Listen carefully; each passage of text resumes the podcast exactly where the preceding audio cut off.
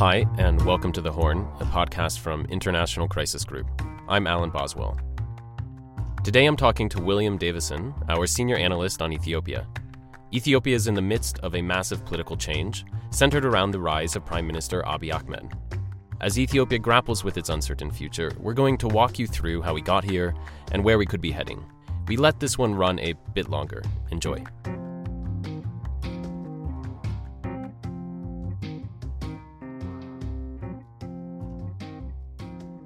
Will, welcome to the podcast, and thanks for joining us today in Addis Ababa. I know it's a public holiday over there, actually.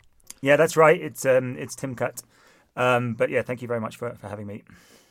First of all, we are eight months away from Ethiopia's scheduled elections. Can they be held on time still?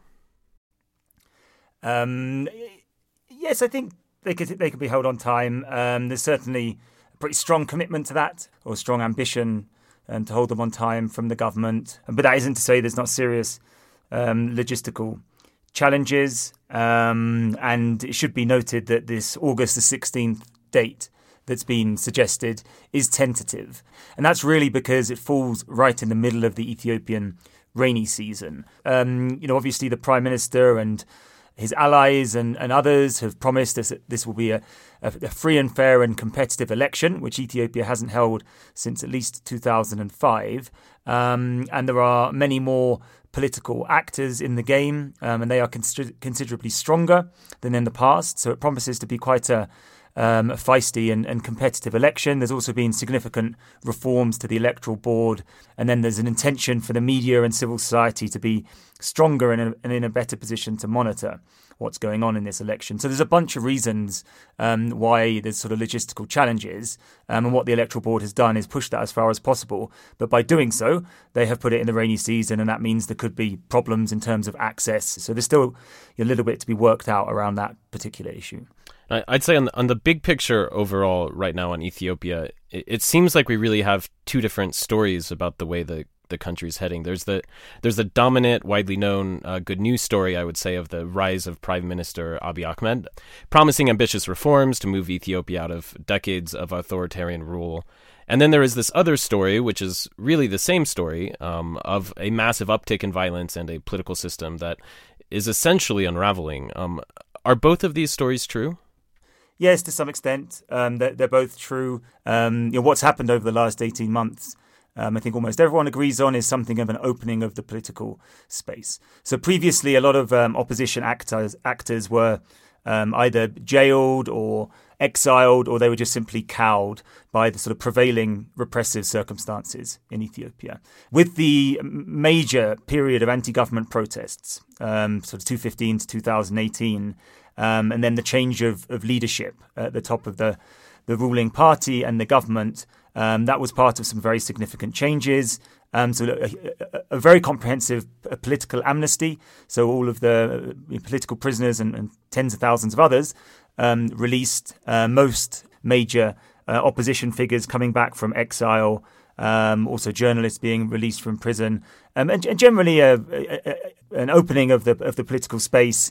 Now, the, the issue there is that that period of, of, of increased dynamism and opportunity um, has also led into volatility as well. These seismic changes at the top of the ruling party, at the top of the government, at the top of the security services, they have very much created this sense of a, of a transition, moving from one political era into another. Therefore, um, all of these sort of newly em- empowered and, and, and liberated political actors, they sense an opportunity to shape Ethiopia's future.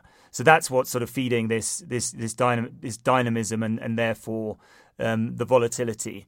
Um, of course, that's you know, clearly an insufficient explanation, right? Increased um, political aspirations does not have to lead to um, you know sort of over three million um, internally displaced people from conflict and you know sort of thousands of people dying in intercommunal conflict.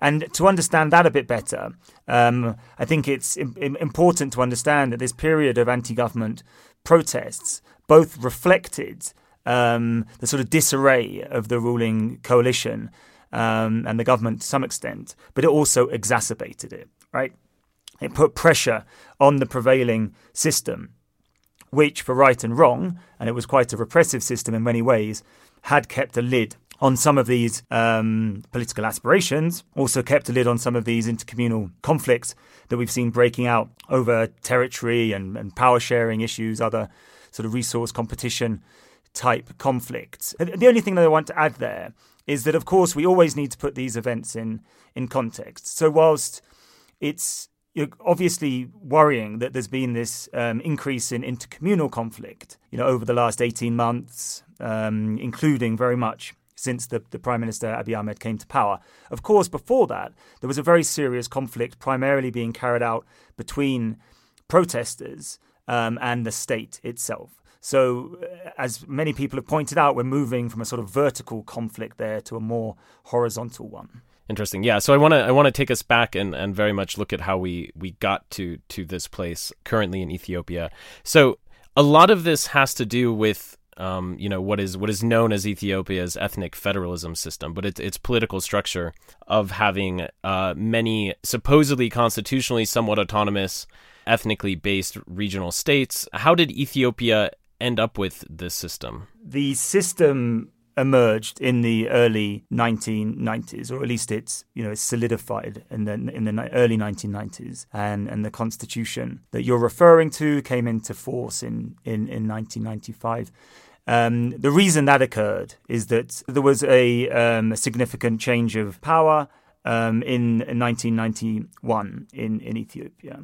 So that was when what was known as the Derg military regime, a nationalist, socialist um, regime, that's when it finally left power. Um, and the, the, the, this coalition of ethno nationalist rebel groups, um, they took power, and that was the, the EPRDF coalition. Right, and so that and that system is, is as you say, is sort of uh, formalized power sharing between these different ethnically uh, based uh, political parties, which were previously part of the liberation movement that took power from the Derg. And so then this system was around for quite a while, for several decades, and, and led by uh, Meles Zenawi, and then and then he died and it started to fall apart which sort of brings us up pretty close to present day. So so so how did this system start to really come apart at the seams?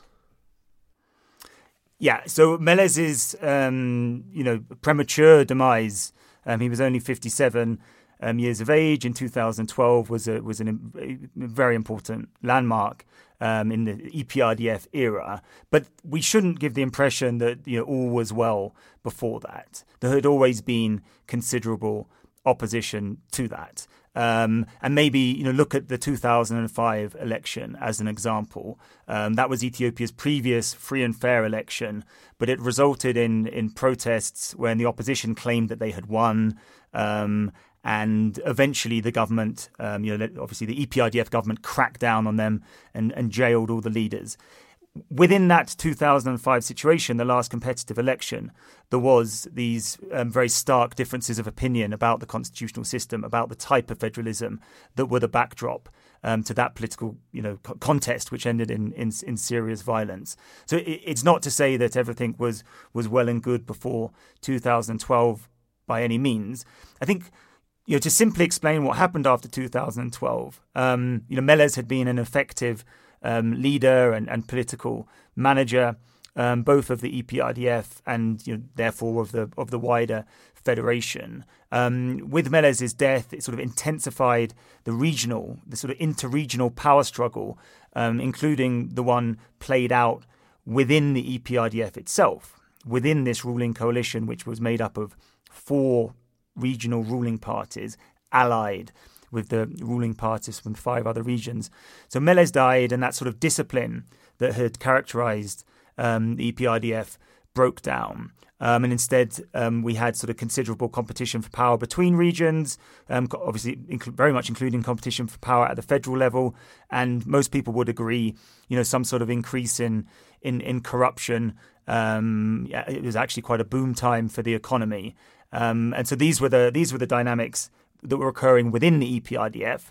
And then the broader backdrop to this was two sort of pretty sham elections in 2010 and 2015, where because of the EPRDF's total monopolization of political power in Ethiopia, um, including of you know all tiers of government, and then considerable outreach across society as well. There was really very little space for the opposition to campaign, and so we had these pretty absurd results where the EPRDF just monopolised parliament and all regional um, councils as well in 2010, 2015. So all of this tension within the EPRDF and then growing resentment from the opposition because they had been totally shut out of the political picture.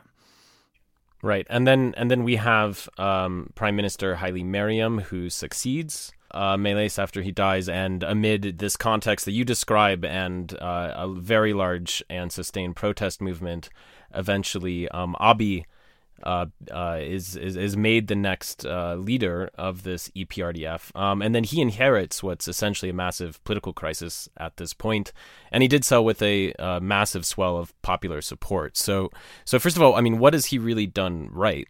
Um, I think what Abiy did right is really capture the moment and understand that in that period in um, you know in, in 2018 that came at the end of a very long rule by the EPRDF with many people um, sick of its authoritarian tendencies um, also of aspects of its you know sort of ideological um, you know very absolutist ideological approach um, and and sick of everything that came with this sort of uh, this sort of approach in terms of um, abuse of, of, of, human rights and, and, all sorts of civil liberties. So Abiy, Abiy, in his you know inaugural speech, you know, he criticised the state, um, the state that he inherited for sort of systemic torture. Um, so immediately marked himself out as a departure from the past. So I think that was an absolutely critical moment because essentially, you know, it wouldn't have taken long for the protest to, con- to have continued if Abiy had been um, perceived to be just a you know just a, a sort of a, a figurehead. Um, rather than representing substantive change. From there, he went on and reached out to Eritrea's president Isaias Af- Afwerki, um, and Isaias accepted his offer um, of, a, of a rapprochement there. Um, and obviously, that was a you know highly significant event, although has not been sort of fully capitalized on on since. Since, unfortunately, um, Abiy very much pushed ahead with the political reforms which the EPRDF had initiated and, and Haile Mariam had presided over, but that's to say this comprehensive political amnesty and inviting the exiled parties back to Ethiopia. You know, he did that in a very um, full-throated manner, you know, meeting, having pictures taken with opposition figures, again to show that he was a clear departure from the past. You know, that was a, a, very quick jaunt through a lot of history, and we could talk about a lot of that a lot longer, but we need to also, I think, look ahead in this episode because, of course, what's going on in Ethiopia right now is somewhere between a crisis and a and a massive opportunity, and is probably both of those things, but is also just hugely complex. And so you have these elections coming up, which we uh, mentioned at the very beginning of this episode, and you have this remarkable rise of of Abiy to power, and he in some ways starts dismantling the very system to some degree, or, or signaling that he will, um, that brought him to power. And now he's looking at taking this EPRDF, which is essentially just a, a, a power sharing uh, among these these liberation parties, very um, ethno national based. And now he's talking of dissolving that, um, even though he's the head of it, and creating a, a new party called the Prosperity Party.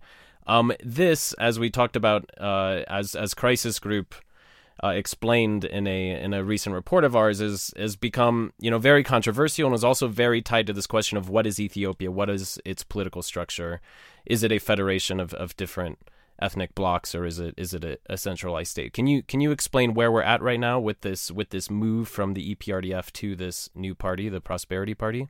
Yes, for sure. I mean, just just to be clear, I mean the Prosperity Party is now up and running, and, and those EPRDF parties that you mentioned have now been dissolved. Um, so it's you know it's very much underway. And you know again, just to step back a bit and provide a bit of a bit of context um, with a personal note. You know, last year um, when I was looking at the situation. Um, then it was obvious that um, you know Abiy was, as I just explained, he was trying to present himself as a as a clear departure from the past. One of the dilemmas that I was highlighting, and I'm sure other people were as well for Abiy, was well, he was the leader of the EPRDF but he seemed to be have a plan to lead the EPRDF to its destruction. Um, so the plan to move Ethiopia into a post EPRDF era seemed to be a fairly logical one. um, given its three decade, rule and the anti government protest, but it just wasn't clear how the leader of the EPRDF was actually going to do this. Well, now I and many other people have a very clear and resounding answer. You know, Abiy's, pro- Abiy's project was to dissolve all of these constituent parties of the EPRDF and create the Prosperity Party. The point of saying that is that, yes, um, the creation of the Prosperity Party has been quite radical. Um, I think it's been quite rushed. I think there are problems and tensions within it, and, and we will talk about those. But we should also note that this is a significant development in terms of overcoming those those some of those transitional problems that Abiy was presented with last year, which people like me were highlighting. Um, so you know it, it, it is an achievement, even if it comes with with some problems. In terms of the the issues that um, the Prosperity Party is is presented with. Um, you maybe on the first on the sort of um, the positive side of, of the balance sheet, the concern or one of the big concerns in Ethiopia is that we don't just have a, a state structure where ethnicity or sub-state nationalism is institutionalized and, and formalized, but we also have political parties which match those government structures as well. So, one idea for sort of moving Ethiopia away from a politics which is just too much focused around um, ethnicity and, and other identity um, issues was creating sort of multi ethnic um, or at least sort of non ethnically exclusive political parties. And of course, the Prosperity Party. Um, is an approach to do that. It's a single national party. Anyone, anywhere, um, of any ethnicity can can can join it, um, and so it's very distinct from from those parties of the past. Um, that's um, in many people's eyes, that's a progressive step. Why? And I, I, I also imagine there's many Ethiopians who who um, were either mixed ethnically or just lived uh, as minorities in different regions who who also felt like they didn't have any political home under the previous system. Yes, exactly. Um, exactly. So, so many people in, in, in urban areas in in Ethiopia um, would either just see themselves as Ethiopian, or they would have some mixed heritage, and they wouldn't really get too hung up on their identity. Um, and then there are people with a clearer identity. Um, for example, the millions of Amhara people living in in Oromia. Um, you know, quite hard for them um, to get the sort of political representation and maybe government services they want because they are Amhara and Amharic speaking, and they're living in, in Oromia. And they might also feel threatened for other reasons as well. So th- there's no doubt that it's not a system that works for all Ethiopians. Um, but of course, that's a rather obvious thing to say because we know that this this system is is is contested, and that's what's you know that is what that is what's playing out now, really. Um, and you know, with regards to Prosperity Party and its challenges, the easiest way to sort of understand this is that the 2015 2018 protests, um, which brought change and brought Abiy to power, were multifaceted, and in many ways they were sort of an anti authoritarian protest. But the fact of the matter is that they were very much spearheaded by the Oromo protest movement. Um, and that Oromo, Oromo protest movement, its primary concerns was Oromo rights and including the sort of or the degree of autonomy for Oromia region and the share of power for Oromia and Oromo politicians um, at the federal level. The point here is that there is a very strong component of, of ethnic nationalism or identity politics to the protest movement that brought Abiy to power.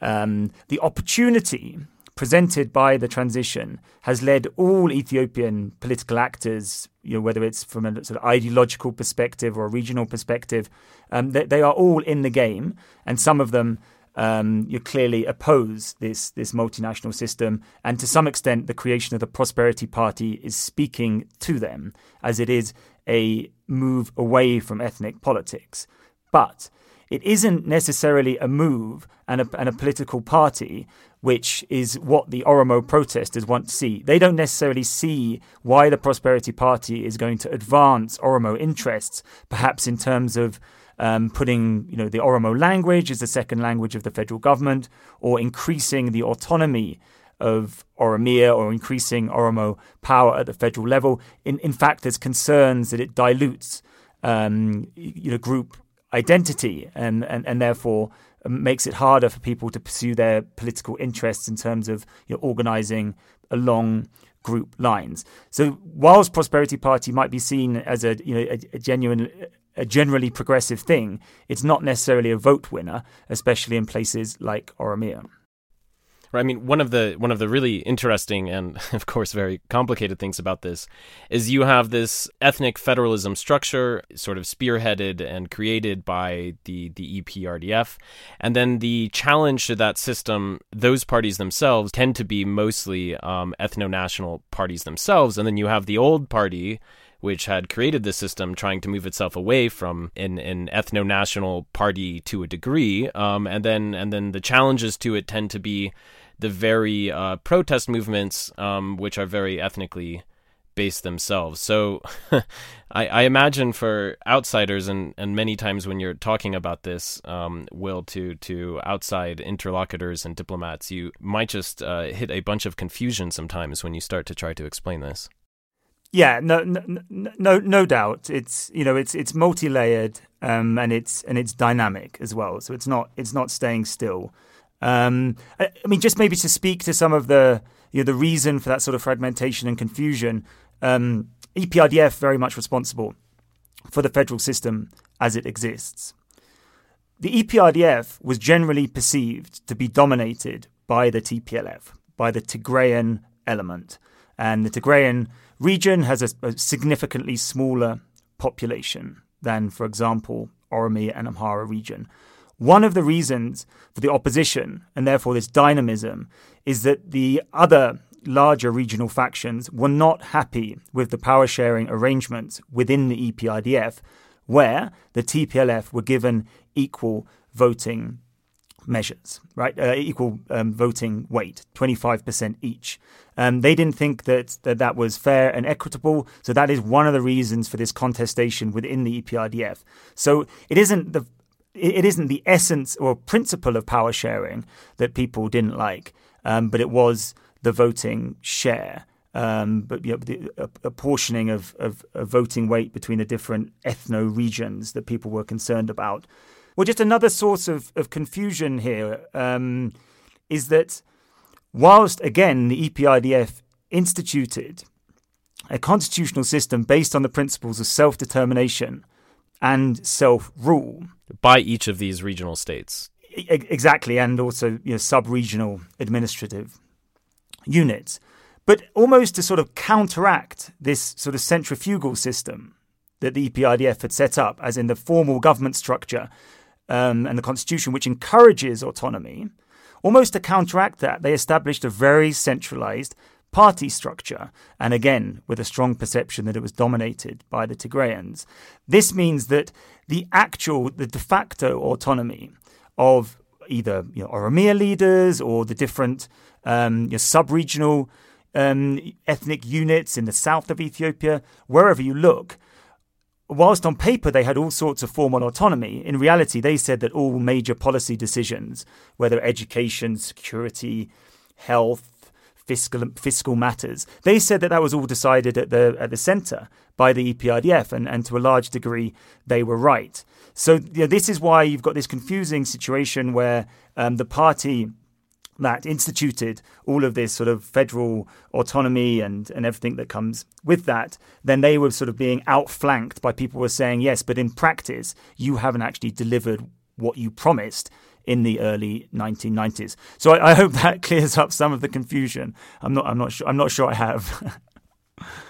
I, mean, well, so you so you have this you have this formal constitutional system, which the EPRDF comes into power in the early '90s and institutes, which is which is um, a really radical constitution that gives all these different uh, regions and subregions uh, autonomy up to the degree of self determination. But in practice, the de facto system was that the was that it was a very centralized authoritarian state, and it was in, although even though the ruling party was was technically a power sharing between uh, four of these uh, um, liberation parties. In fact, uh, one of them, the the Tigrayan TPLF, was was in fact really in charge um, or and and dominated uh, uh, most aspects.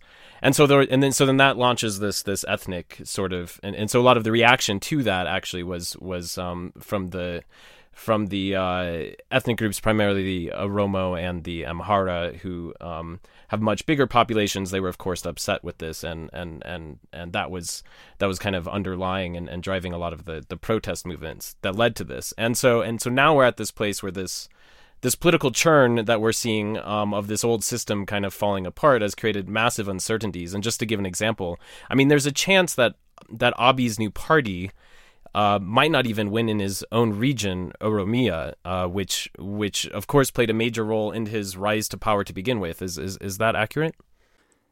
Yeah, that's accurate. I mean, I don't I don't want to get into you know too much political forecasting, but we can see a you know we can see a pretty um, powerful opposition movement uh, brewing in, in Oromia. Uh, the activist Jawar Mohammed, you know, other other established parties um, who who look to be presenting a, a, major challenge to Prosperity Party and very much presenting a challenge by running on a sort of Oromo nationalist or a sort of pro Oromo rights ticket, and and that does present a problem for the Prosperity Party. Um, it's not the end of the story by any means, but you know Oromia has uh, 178 seats out of 547 in the federal parliament. That's the biggest share of any region, as it's the most populous. Um, that doesn't destroy the Prosperity Party's chances, but obviously, you know, a major setback in, in Oromia um, to the Prosperity Party would raise the prospect of the Prime Minister and his Prosperity Party at least not winning a comfortable majority in the federal parliament, and then also the possibility that they have the more Oromo nationalist opposition who could be in control of the Oromia State Council, the regional parliament. This raises a, a, bunch of questions. Obviously, I think particularly in terms of you know how um, you know, this level, how is this level of competition going to play out on the ground? Is it going to be peaceful? And then also, if we do end up with a sort of multi-party envir- environment and a much more dynamic federation, because we don't just have one party, the EPRDF, running everything. We have a bunch of different parties sharing the federal parliament and also in control of various regional councils. How will Ethiopia's um, federation, federal system then operate in that new environment? Right, because you might have a and and and possibly very likely have regions that under this constitution have um have very uh, large powers um and and and might be led by now uh, many different parties who who might be very opposed to each other, which of course isn't isn't something that this current constitution has has seen yet. No, exactly, and so that's that by no means is that the end of the world. I mean, pluralism and and democratic competition is obviously something which most people welcome. Um, but at the same time, uh, you know, plenty of people have have concerns. You know, at the moment there is a lot of violence that's associated with with politics. Should go now. There's all sorts of competitions over territory and power sharing um, factors like um, social media um, exacerbating these tendencies. So, whilst there was no reason that uh, pluralism and multipartyism and a dynamic federation has to be a problem by any means, of course, that's in fact that's probably the best way forward. There is a concern that this intensified political competition could lead to violence and could sort of destabilize the state even further.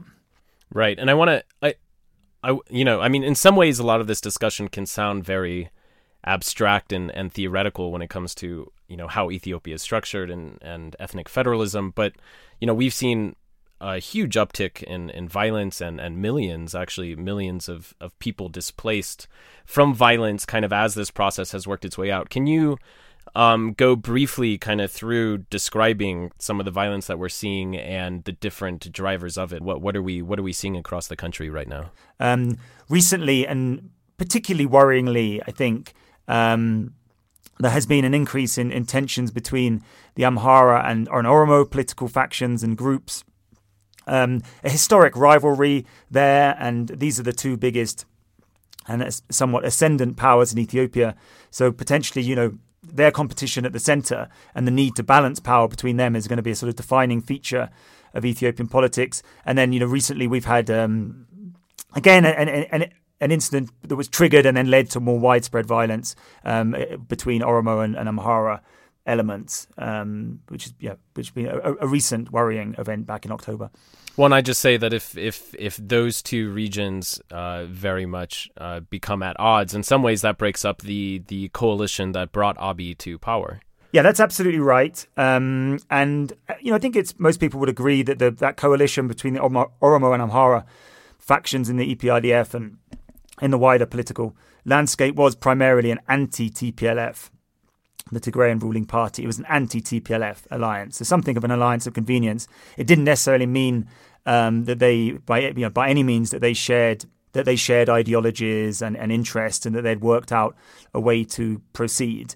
Um, and in fact, that's you know to, to a somewhat worrying degree, that seems to have been what's transpired. And, and just to you know, clarify that for the listeners, um, the Oromo nationalist narrative describes imperial Ethiopia as one very much dominated by the Amhara and uh, emperors and kings from Amhara having been engaged in the in the conquest of, of Oromo land, so particularly in the late 19th century under Emperor Menelik. So the Oromo nationalist movement is to some degree um, an an effort to you know to correct what they see as those historical wrongs. Right. So you have, um, I think, what we've described as as a very breakneck political transition, um, and and a lot of you know, in some ways, a, a lot of tensions uh, that are that are obviously coming to the surface with that, but also a lot of sort of existential questions about what Ethiopia is in an, as a nation and a state. Um, one of the things Crisis Group has uh, recommended is that if if things look like they are starting to spin a bit out of control, it might be worth considering delaying this election. Can you talk about that a bit more? Well, I think that's really bringing into question the ability to hold a satisfactory election in what are already very disadvantageous circumstances to be doing so. So this is the the issue that, that Crisis Group is attuned to. That there is also there is you know clearly there is a um, a challenging environment. Clearly there is huge amounts of political volatility. If that pol- political volatility leads to more of this type of violence that we've seen, well, possibly the, the, the wrong thing to do then would be to press ahead with the election, especially if it was likely to be contested. Maybe people would try and delegitimize the electoral authorities. Would would the best thing then to do to be to sort of bring all the political actors together, try and calm things down, and try and plot a sort of more gradual and, and inclusive way forward. But you know, clearly this is just one way of viewing the situation. You know, we're kind of ringing the alarm bell on this. Other political actors many other political commentators think that the worst thing for Ethiopia would be to significantly delay the election. Uh, we spent a lot of this episode talking about a lot of, uh, in many ways, the, the doomsday scenarios and a lot of the, the, the problems that have accompanied this political transition. But um, so, so, so what's the optimistic scenario of, of where this could all head? I think the optimistic scenario is that the, um, the what is, you know, in some ways, a, uh, you know, maybe a premature election in terms of preparation, that that focuses people's minds on democratic politics. We would then move forward into a campaign period which would be pretty uh, pretty feisty, let's say, in terms of the way people go about their campaigning and their messaging to their core constituencies. But there's no re- there's, there's reason to hope that it could also play out in a in a relatively peaceful and democratic fashion. It does seem unlikely and to some extent undesirable that there's some sort of overwhelming majority for the ruling party and for the prime minister. Therefore, we could be presented a situation where we have that type of pluralism we discussed before. So maybe, you know, the Prosperity Party, maybe with some allied parties, similar minded parties, they sort of cobble together a majority, of maybe a reasonably comfortable majority at the federal parliament, but there is some a decent opposition representation in parliament, and then there is this pluralism across the federation, uh, almost undoubtedly with the, T- the TPLF still running Tigray region, maybe the Oromo opposition um, running the Oromia regional state. What would be key then is that everybody accepts that Ethiopia is then a, a genuinely multi party environment and they have to debate and do business and and, and cooperate where they can with their political opponents. You know, Ethiopia will still need to have a you know some sort of um, coherent health and education, security policy, um, all sorts of federal issues to manage in terms of security and fiscal matters, as well as a, you know quite a lot of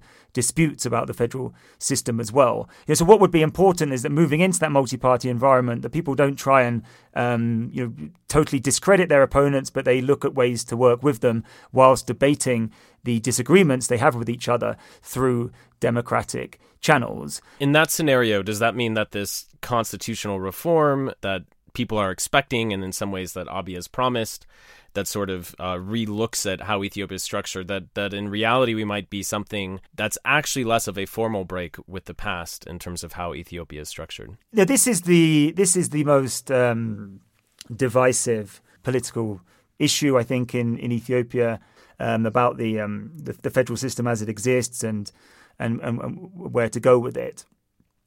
I think clearly you know, this sort of uh, multi-party scene and uh, sort of inclusive democratic politics, everyone needs to be accommodated to a certain extent. If there's going to be some sort of consensual, peaceful power sharing and, and accommodation with each other, like with any of these um, sort of political disputes and political crises, what we're looking for is some sort of compromise way through where each actor gives something.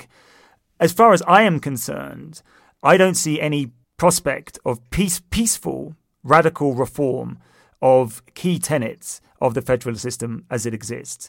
That means that if you made moves to remove, uh, significantly remove degrees of autonomy from, from some of these regional states, or if you tried to break them up into more manageable sizes, I think that could well lead to conflict. So as far as I see things, that sort of radical approach doesn't look like the right way forward.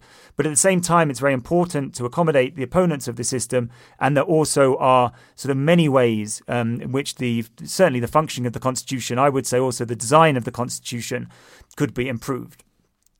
For example, um, the Ethiopian constitution is built on the principle of, of self determination, and it actually sort of sort of actively encourages that and places very few constraints on it you could there be a process, a consensual process, to not ban self determination, but just add in, you know, a, a slightly more sort of tighter approach to it, a legal approach to it. So there are, you know, certain sort of constraints on on the type of um, self determination that the different groups can um, achieve. That's just one example. You know, what I'm talking about is a sort of constitu- constitution, um, a managed and somewhat limited process of constitutional reform where you can start to you know refine the functioning of this system but do it in such a way um, which doesn't cause some sort of major breakdown. And, and, just very quickly you know the other point to make here is that um, even if there are problems with the constitutional design and its functioning if if Ethiopia moved into a stage where all of its democratic institutions were working perfectly, and therefore the individual rights granted by the constitution were actually protected by the judiciary, and also they were the protection of them was assisted by the media and civil society and all sorts of other elements. Um, within the you know the broader system, then that would go a lot a long way to improving the sort of functioning of the of the federal system and the abuse of of rights that occurs now. So you could have a sort of two step um, or sort of two two track process where uh, there's, there's, the intensified democratization and then also hopefully you know some sort of con- constructive um, process to to start you know refining the function of this um, of this of this federation. All right, Will. I think we're going to wrap it up with that. I think it speaks a lot to the complexity of Ethiopia in general and this uh, particular uh, transition they're going through. That it feels like we both covered a lot of territory and in some ways didn't cover nearly enough. Um, so, so thanks for your time and um, for all the work you're doing over there.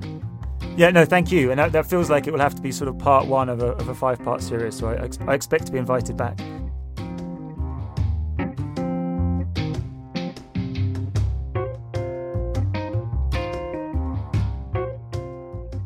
Thanks for listening. You can find out more about Crisis Group and read our reports at crisisgroup.org or follow us on Twitter at Crisis Group. Once again, I'm Alan Boswell. This episode was produced by Mae Francis.